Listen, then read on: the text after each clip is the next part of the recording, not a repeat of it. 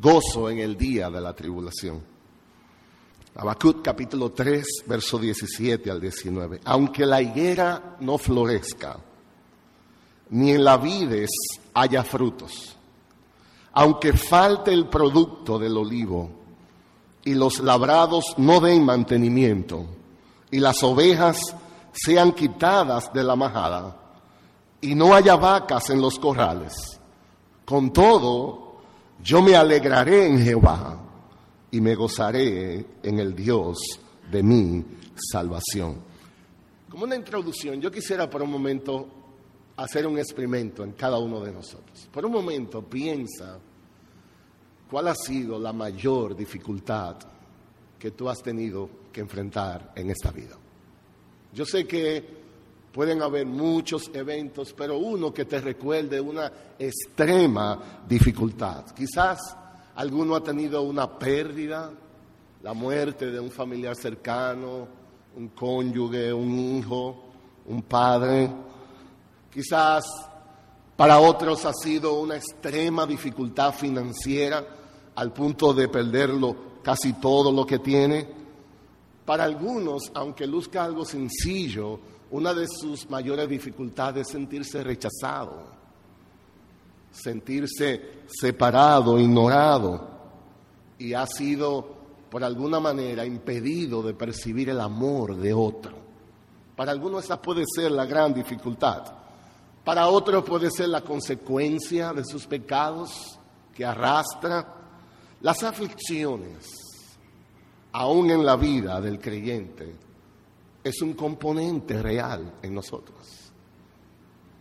Las aflicciones son parte de nuestra vida, pero por alguna razón, por alguna razón, la mayoría de las veces, pareciera como que ellas son extrañas a nosotros. Y honestamente, algunas veces ni siquiera nosotros entendemos por qué suceden.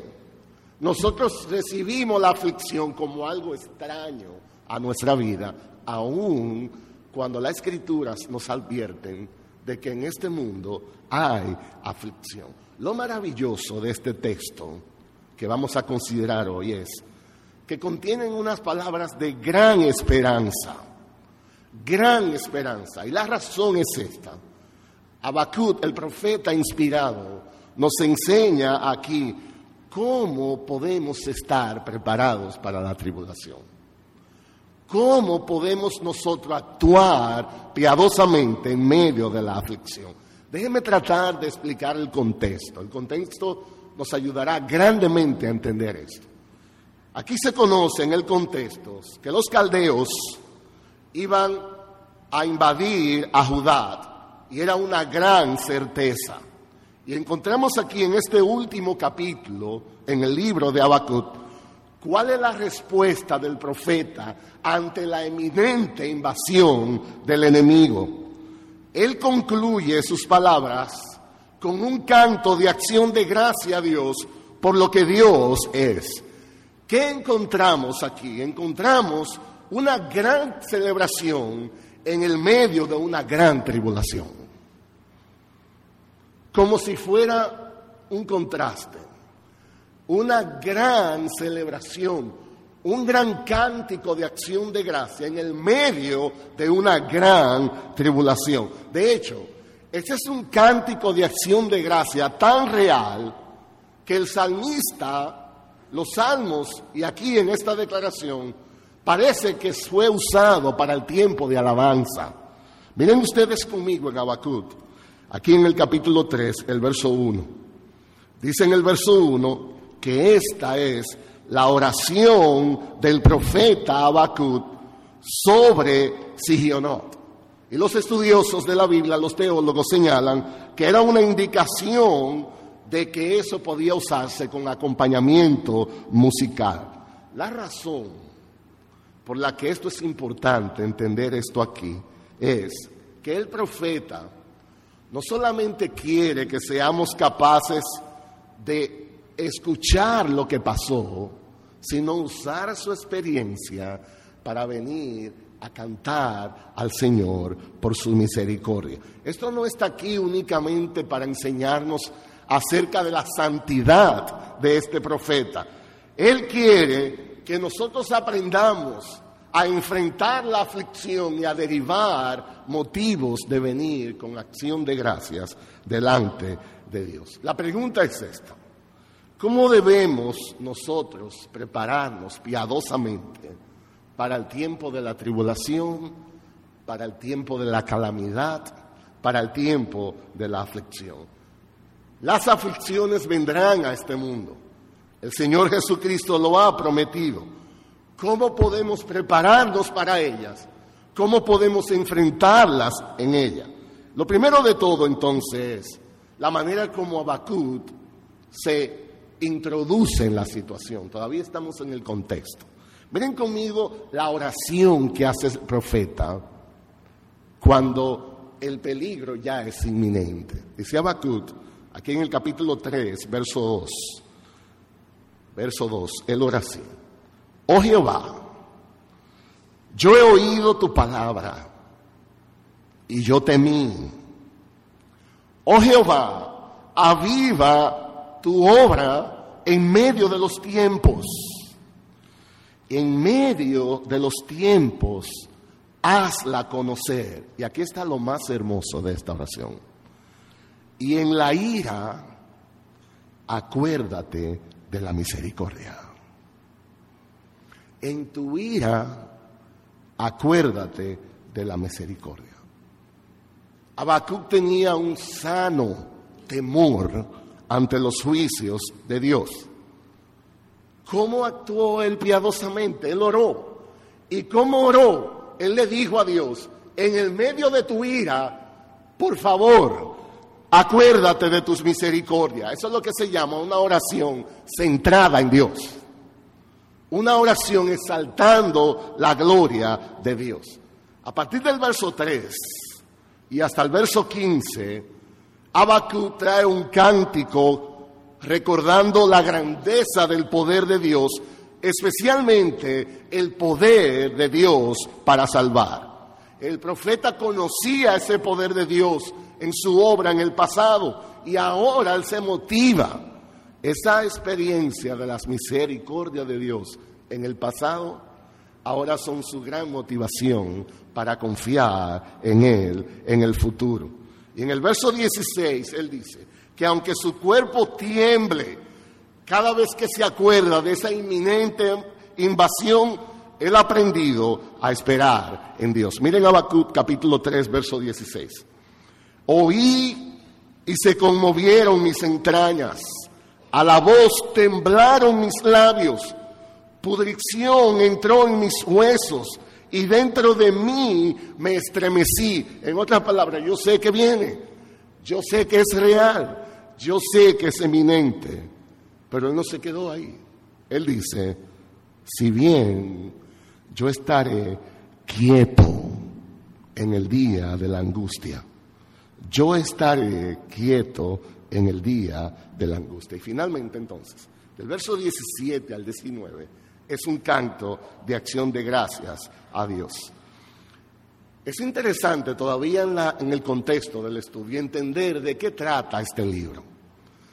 La parte central, la idea del libro, ya la ha establecido anteriormente. En el capítulo 2, verso 4, su declaración es esta, mas el justo por su fe vivirá una de las declaraciones más hermosas inspirada por Dios, y básicamente muchas de las porciones del Nuevo Testamento, especialmente el libro de Romanos, es desarrollando esa declaración. El justo por su fe vivirá. Y todo lo que sigue de ahí en adelante en Abacut es una celebración de esa realidad. Él viene con cánticos delante del Señor. Entonces, de nuevo es esto. Lo que encontramos en nuestro texto es una gran celebración en el medio de una gran tribulación. Un gran regocijo en la grandeza de Dios en el medio de una situación muy desesperante. Hay dos palabras en sentido general que llaman mucho la atención. Si observamos el texto completo, hay un aunque y un con todo que dan el sentido al texto. Dice el verso 17, aunque y empieza él a descifrar todo lo que vendrá. Un asunto horrible vendrá a la nación. Aunque todo eso, dice el verso 18, con todo, con todo, yo me alegraré en Jehová.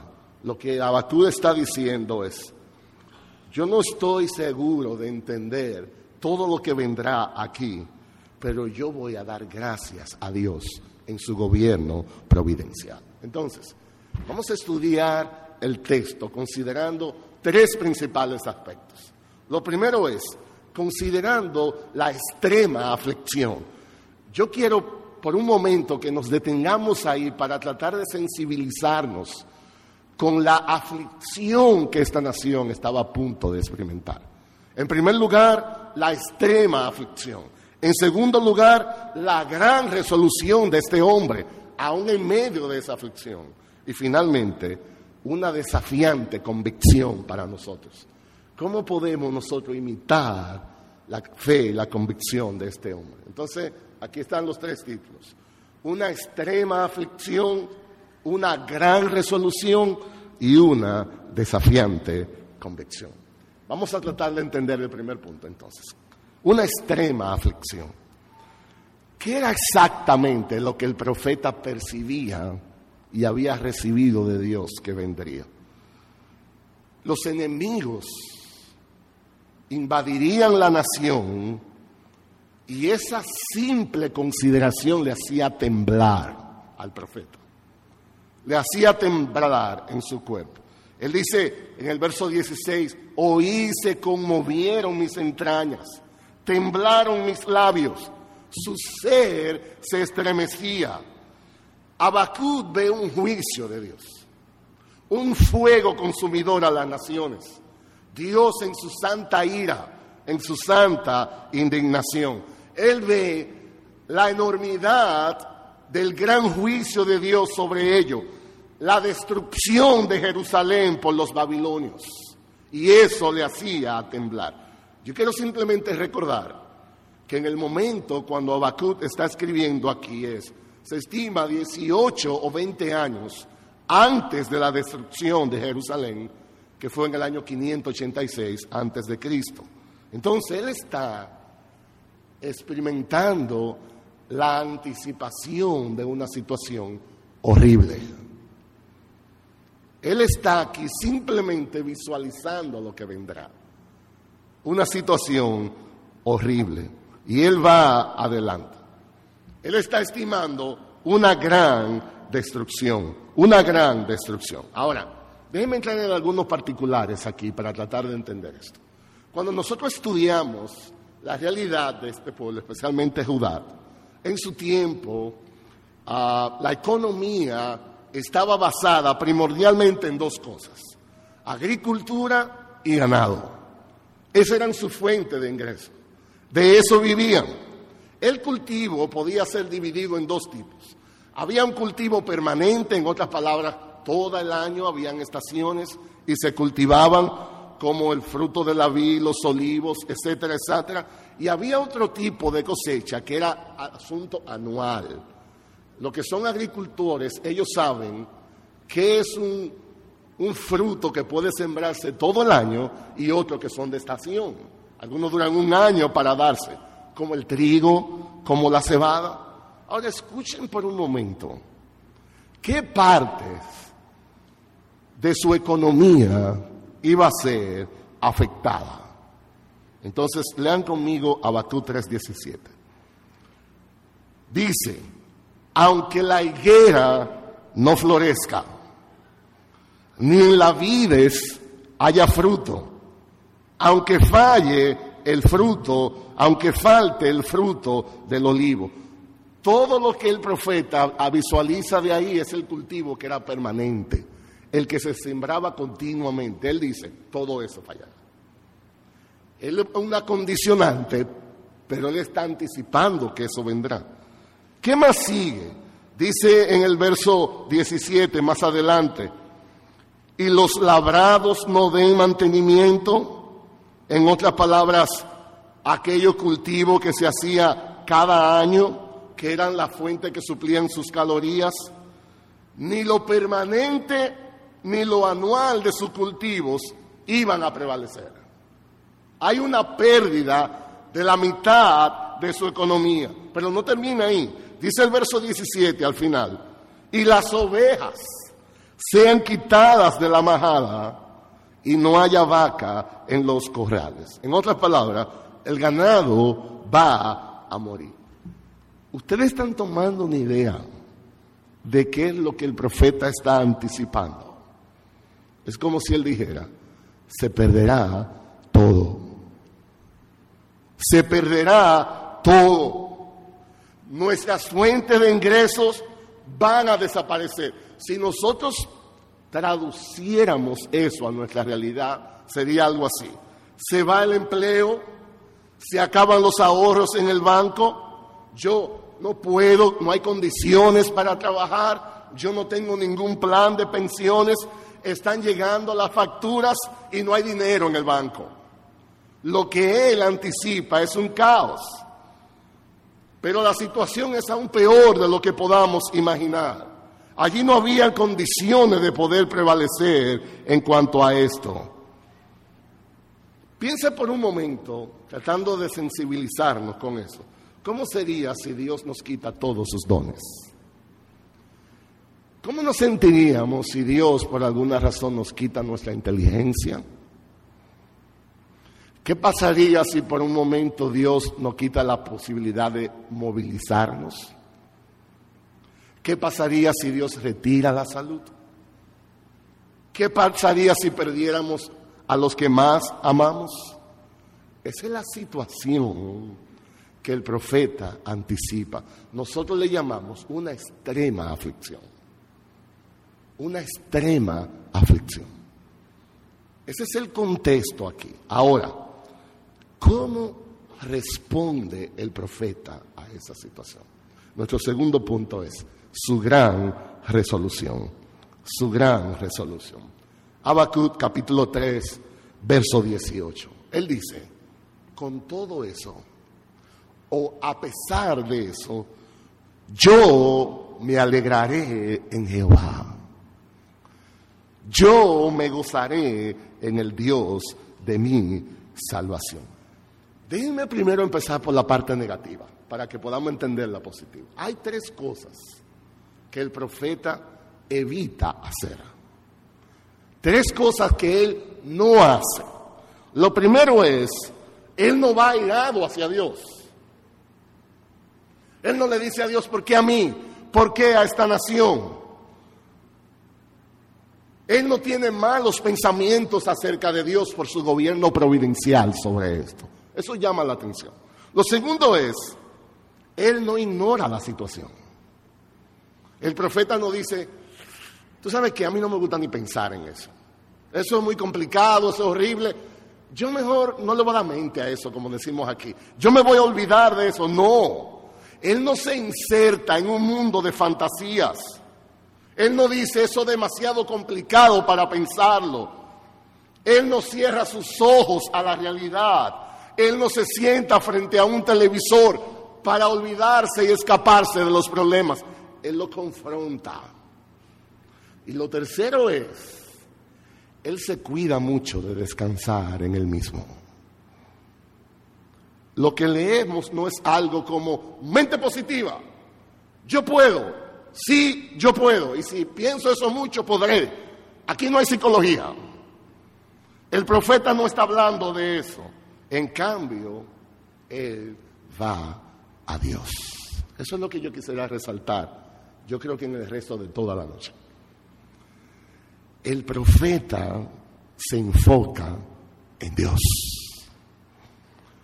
No en sus circunstancias, no en sus habilidades, él se concentra en Dios. Positivamente, ¿qué Él hace? En primer lugar, Él dice, yo me alegraré en Jehová. Déjeme decirle, esa no es la palabra que uno esperaría aquí. Si usted como yo, y viene una gran aflicción, yo creo que lo hacemos súper bien cuando decimos, yo lo acepto. Más o menos vamos bien.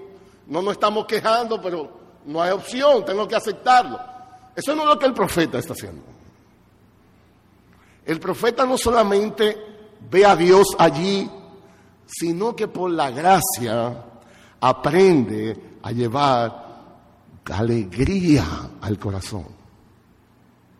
Yo me alegraré en Jehová. Habacuc está confrontando la posibilidad de perderlo todo. Él tiene la certeza de que eso sucederá. Pudiera perder lo que él ama. Y en el medio de la extrema aflicción, él no solamente deja de acusar a Dios, sino que él se alegra en él.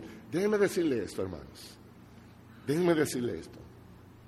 Las circunstancias cambian, pero Dios nunca cambia. Dios nunca cambia. Puede ser que yo no tenga capacidad de alegrarme en la situación, ni Dios lo espera tampoco. El profeta no se alegró en su situación, sino que él se regocijó en Dios. Él vio a Dios. Él vio a Dios en su bondad. Él vio a Dios en su soberanía. Él vio a Dios en su trono gobernando con justicia. El profeta vio a Dios y encontró bien en él tanto él alegró su corazón en Dios. Él alegró su corazón en Dios. Llama la atención que él dice, Jehová el Señor. Jehová el Señor. Eso tiene algo muy significativo aquí. Él está apelando a, los, a Dios y sus atributos. Jehová. Y cuando se usa su nombre Señor, de manera especial aquel que existe en sí mismo. Él recuerda a Dios como el Dios que es eterno.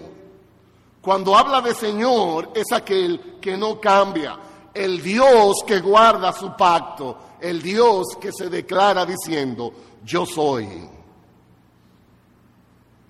Ese Dios en el cual yo puedo depender aún en un tiempo desesperante. Ese Dios en el cual yo puedo confiar aun cuando la situación parezca no tener solución. Ese Dios en el cual yo puedo creer a pesar de que no entiendo todo lo que suceda.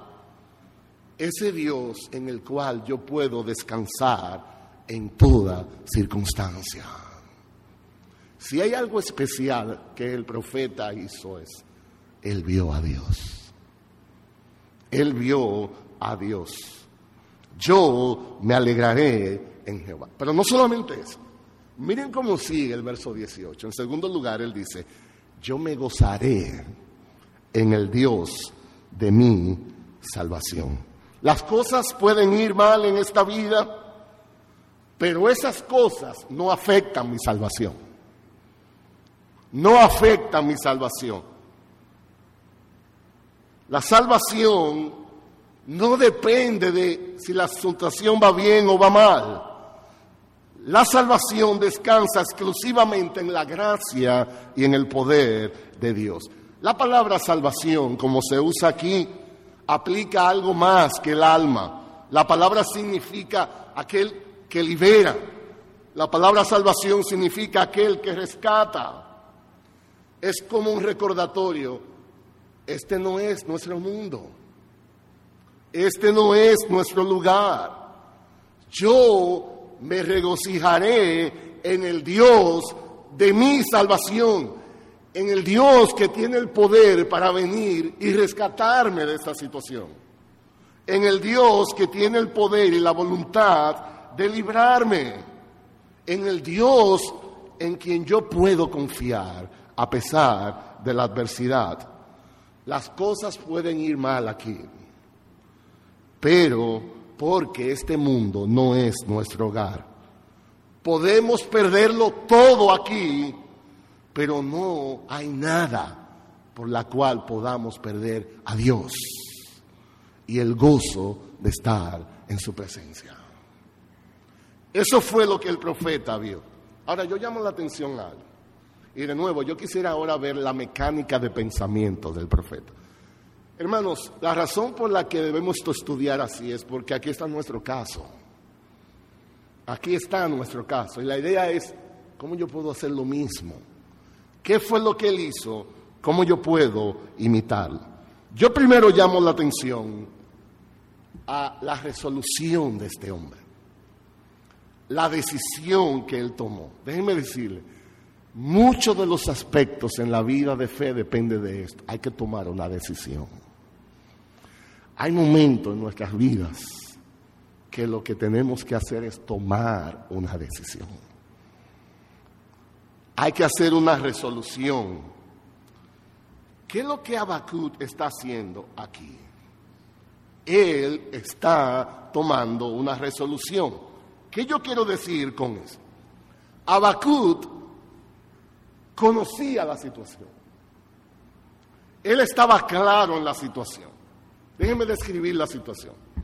Por un lado, todas las cosas lucían horribles. Lo que se anticipaba era algo oscuro, tan fuerte que él temblaba. Eso estaba aquí. Por el otro lado estaba Dios y todas sus promesas en Cristo, en este caso para nosotros ahora en el Nuevo Testamento. Dios y sus promesas en Cristo. Él tenía dos opciones, dos únicas opciones. O él colapsaba en una gran depresión, o él confiaba en la continua, todo dependiente, toda suficiente gracia de Dios. ¿Saben lo que él hizo? Él tomó una resolución. Por la gracia de Dios, él por la fe tomó la segunda opción. Él puso a Dios primero. Él honró a Dios. Él no se olvidó de Dios y sus promesas. Él hizo esa resolución. Fue una obra de consideración. Él puso las dos opciones. Y por gracia, Él fue con Dios. Nosotros necesitamos aprender eso. Nosotros necesitamos aprender esto. ¿Qué pasa con nosotros normalmente cuando la tribulación llega? La mayoría de las veces, si usted es como yo, algo así. Todo está en nosotros. El foco de atención está en nosotros mismos. Hablamos tan alto que no dejamos y no podemos escuchar la voz de Dios cuando nos habla. Dios desaparece del panorama, perdemos la esperanza, nos olvidamos de sus promesas. ¿Cómo puedo yo aprender a ser como el profeta? Tengo que aprender a mirar a Dios. Eso parece muy sencillo. Yo no creo que estamos diciendo nada nuevo.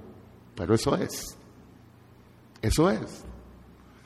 En el medio de la aflicción tenemos que aprender a ver a Dios. ¿Cómo este hombre aprendió eso? ¿Cómo? Entonces el verso 19 nos ayuda. En nuestro tercer punto, una desafiante convicción. La palabra desafiante yo la traigo porque es un reto para ti y para mí. Lo que el profeta hizo es un reto para nosotros hoy. Una desafiante convicción. Verso 19. Habacuc capítulo 3, verso 19. Aquí está el fundamento. Él dice, Jehová, el Señor, es mi fortaleza, el cual hace mis pies como de siervas y en mis alturas me hace andar. Lo que Abacú está diciendo es, Dios está aquí. Dios está conmigo. Dios es mi guía. ¿Cómo un hombre puede regocijarse en el medio de una gran aflicción? Consideren tres aspectos aquí del verso 19. Hermanos, esto es comida para el alma. No se pierdan en la teoría, no se pierdan en el predicador. Olvídense de eso por un momento. Traten de ver a Dios aquí. Hay tres aspectos de este hombre que fueron capaces de llevar su corazón a Dios. Lo primero es, él ve a Dios y su poder. Él ve a Dios y su poder. Él dice, Jehová el Señor es mi fortaleza. Mi fortaleza. En el hebreo original significa mi fuente de fortaleza. Eso es importante distinguir. No está en mí, está en Dios. Él es que es fuerte. Él es que tiene el poder. A Él yo debo acudir. La fortaleza no está en nosotros, hermanos. La fortaleza está en Dios. El Señor es mi fortaleza. Y esa fortaleza que Dios tiene la imparte a nosotros. Dice el salmista en el Salmo 27, verso 1, Jehová es mi luz y mi salvación. ¿De quién temeré? Jehová es la fortaleza de mi vida. ¿De quién he de atemorizarme? Él vio a Dios como una fuente de poder. Miren conmigo Isaías capítulo 40, por favor. Este texto yo quiero que lo busquemos. Isaías capítulo 40. Isaías 40, verso 30 y 31, voy a leer. Los muchachos se fatigan y se cansan, los jóvenes flaquean y can, pero, aquí hay un pero, aquí hay un contraste, aquí hay una distinción, aquí estamos nosotros incluidos. Pero los que esperan en Jehová, a Jehová, tendrán nuevas fuerzas. No las mismas fuerzas, no las fuerzas de ayer, tendrán nuevas fuerzas. ¿Quiénes? Los que esperan a Jehová. Entonces, aquí hay algo importante. No es solamente ver el poder de Dios. No es solamente estar apercibido de que Dios puede hacer la obra. Es mover por la fe el corazón para decir, yo esperaré en Él. Yo esperaré en Él. El salmista dice, Jehová el Señor es mi fortaleza. En segundo lugar, Él no solamente ve el poder de Dios, Él ve la provisión de Dios. Él ve la provisión de Dios. El texto dice, aquí en el verso 19, Él hace mis pies como de sierva. En la expresión en el hebreo, la idea habla acerca de gracia. La idea lo que transmite es agilidad y rapidez. Por eso hablamos provisión. Abacú se regocija en Dios porque él percibe que Dios nos da pies como la de siervas. ¿Cómo tienen las siervas los pies? Bueno, Dios diseña algunas de ellas de tal manera que pueden caminar y sostenerse en caminos muy difíciles. ¿Ustedes han oído algunos vehículos que son todoterreno? Esa es la idea. Hay montaña, se suben. Hay llanura, corren rápido. Hoyos, tribulación, lo que sea, avanzan. Dice el profeta, el Señor es mi fortaleza y Él hace provisión para mí el cual hace mis pies como de siervas. Y finalmente Él ve la protección de Dios. No solamente su poder, no solamente su provisión, pero su protección. Él dice, en mis alturas Dios me hace andar. Las alturas en el contexto es cuando las siervas con esas habilidades podían alcanzar el tope de la montaña, el significado era libertad. El significado era protección del peligro. Los peligros que le asediaban abajo ya no existen aquí arriba. Con esas habilidades podían subir hasta aquí y Dios le concedía andar allí. El punto es este. ¿Qué es lo que Habacuc está diciendo aquí? Nosotros decimos, él está viendo a Dios, pero de manera particular, Habacuc ve en Dios a alguien quien puede capacitarle. Dios puede capacitarnos. ¿Capacitarnos para qué? Capacitarnos para sobreponernos por encima de las circunstancias para poder avanzar en la situación. Habacuc ve aquí en Dios que le da la fortaleza para permanecer por encima de las luchas y luego disfrutar y regocijarse en la libertad que solamente Dios puede dar.